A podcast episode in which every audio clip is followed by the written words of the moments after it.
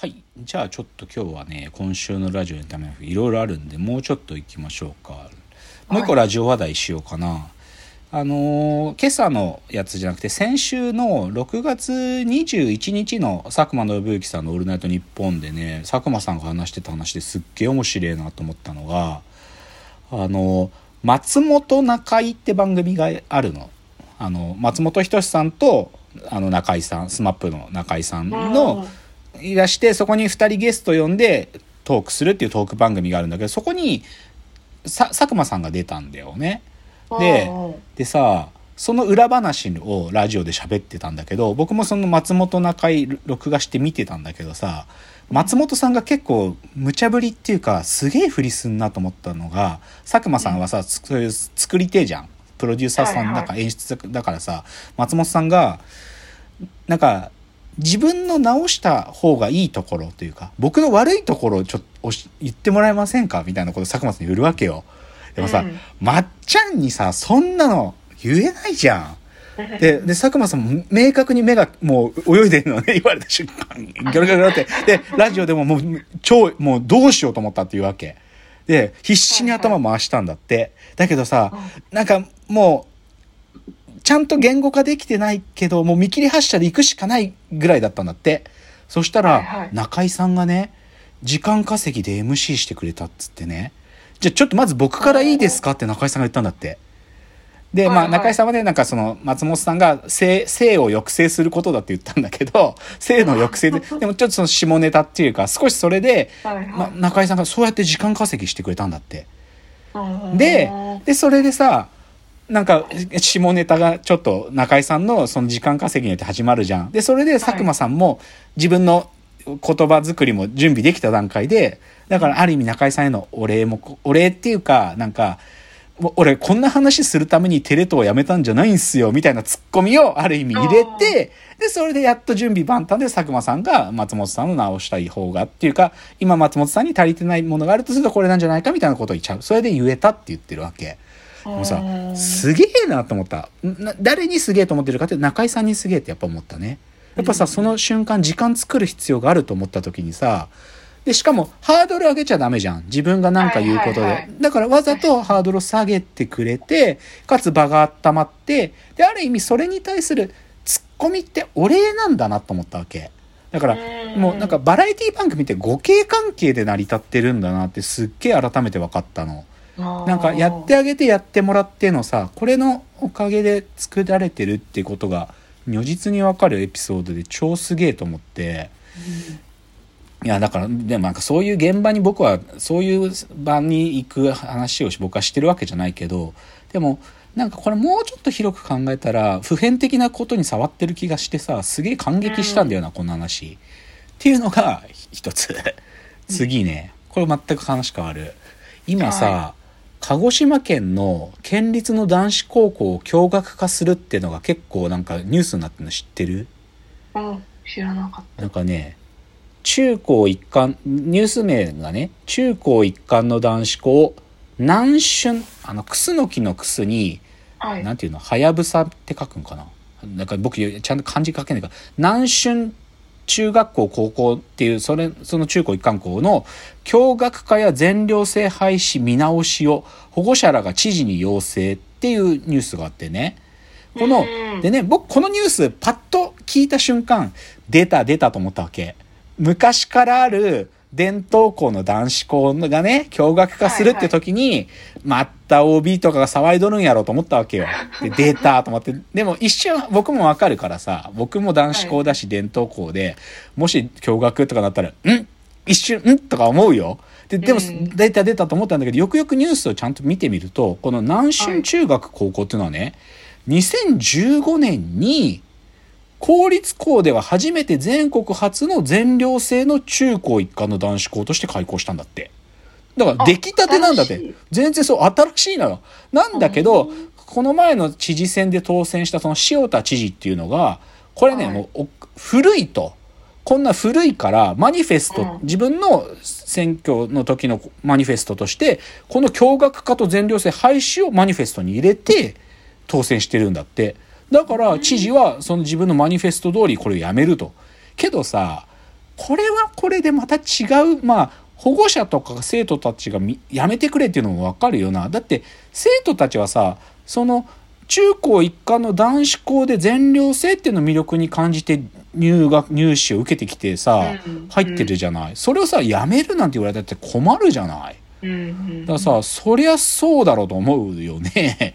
うん。だからさ、い最初パッと聞いた時は、またいつもの出ましたと思ったわけね。僕は、その、伝統校の OB 大騒ぎ系かと。で、まあ、一言じゃねえな。俺もい、いなんか、一瞬あ聞、聞いた瞬間、俺も反対しちゃうかもとか思ったけど、とかね。あと、昔、ごめんね、青春っていう空洞勘九郎のドラマがあってさ、これ男子校と女子校がはい共学化するって話なんだけどさ、そういうのとか思い出したけど、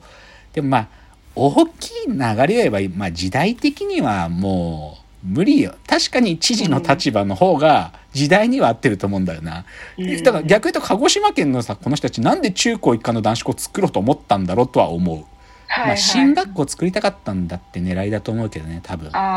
うん、素朴にそういうことだと思うけど、しかも公立のね。だから、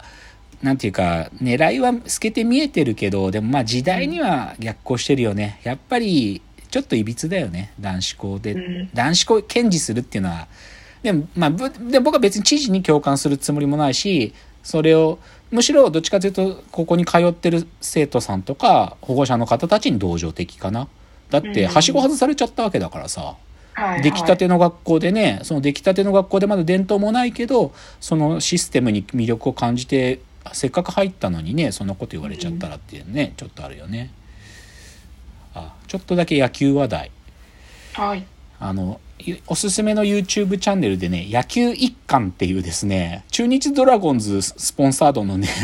あの、YouTube チャンネルがあって、僕これ好きなのね、宮本慎也と中村、あの、中元中日のキャッチャーの中村武の方が、あの、出てくるんで、そ、それの聞き役のアシスタントで田中愛理さんっていうドドラゴンズが好きな、なんか、なんなん仕事タレントさんなんだけど、その人が、中日ドラゴンズの始球式をやるっていうのをやっててね、それすげえ可愛いんだよ。なんか、あ、マジで中日好きなんだな感が出て可愛いのよ。で、それ見ててさ、またやっぱりちょっとや僕野球好きだし、でさ、でも、去年もちょっと言ったけど、今年僕神宮球場に応援行ったっていいってずっと思ってるんだけどさ、まあこの数ヶ月ちょっと死ぬほど忙しかったし、その暇さはなかったと。で、でも、で、ぶっちゃけ今ヤクルト弱いんだよ。なんか今年調子悪くってダメなのね。で、っていう時に、でも大人やってると、まあ大人やってるとって変な言い方なんだけど、大人やってるとね、野球のチケットもらえたりするんだよ。であ、でね、月曜日、マジでこの前の月曜日ね、ソフトバンクがね、まあちょっとはいソフトバンクの関係するところとの付き合いもあるので、ソフトバンクが東京ドームでね、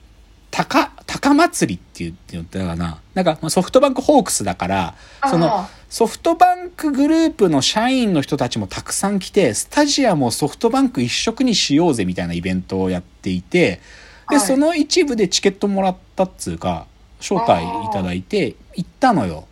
で、で、僕はさ、久しぶりに、あ、野球今年一回まだ行けてないからラッキーと思って、で、しかもタダだし、なんか、行ったのよ。でもね、やっぱね、ちょ、な、まあ、まあ人にご招待いただいたものに文句言うのは筋違いなんだけど、ちょっとね、やっぱね、東京ドーム僕あんまやっぱ好きじゃねえな、球場として。今回ね、うん2階席だったんだよね。すげえ上からだったけど、やっぱりね、やっぱグラウンドのその高さと近い方のが野球は臨場感がある、絶対に。うん上から見づらい。あともう一つはね、これはちょっと、なんかね、うるさい女が近くに座ってたんよな。なんかわけわかんない。まあ、なんか、要はさ、ソフトバンクグループの社員の人たちがみんな周りにいるのよ。で、うんこいつ野球見たことねえんだろうなっていう、だけど、ギャーギャーうるせえ女がいたんだよ。で、その女が、なんか、選手の名前が出てくるために、わーわー言ったりとかね、なんか、わーわー言ってんのよ。で、会社の同僚の人が近くにいるのかな、足立さんとか、もうずっとうるせえの。で、はいはいで、でも、こいつも 無無敵だなと思ったのが、もう楽しんだもん勝ちやろとか言いながら、なんかレモンサワーとか飲んでるわけ。でもうさ、こいつにも何言ったってこいつも無理だなと思って、もう無敵なんだよ、もう。あの、そいつが近くにいたからね、もう、せっかく野球見れた機会だったのに、もう、いなくなってくれよと思った。っていうのはありましたと。まあ、あとはそうだな。あそうそう。自転車もねあの先週末ね土曜日は秋川渓谷っていうあの奥多摩の方行ったんやけどもう一個はレインボーブリッジ初めて自転車で歩いてみた。あのよくはいはい。有吉さん有吉さんですっげえ歩くんだけどお台場から帰る時レインボーブリッジ歩いてるとかよくラジオで言ってたのよ。でうんうん。自転車もねあの変なのねコロコロ乗っちゃダメなんだけど押して歩けば渡れてレインボーブリッジ初めて歩いてみたら面白かった。綺麗だった、うん、なんかたまに行ったっていいなって思ったよ。じゃあ最後今日の格言言いますね、えー今日の格言。映画「アイスクリームフィーバー」広告屋さんの実力を見せてもらおうじゃないか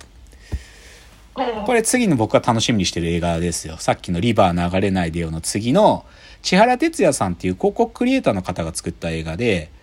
ででもね会社のあごめん映画のホームページ見るとねもうね多分いわゆる映画の作り方よお金って意味で。いわゆる制作委員会方式でいろんな出資者がいて作るじゃなくて広告屋さんとしての力フル活用してると思う。いろんなね広告タイアップの企画をバンバカだから多分広告のスポンサー集めて撮った映画だなと思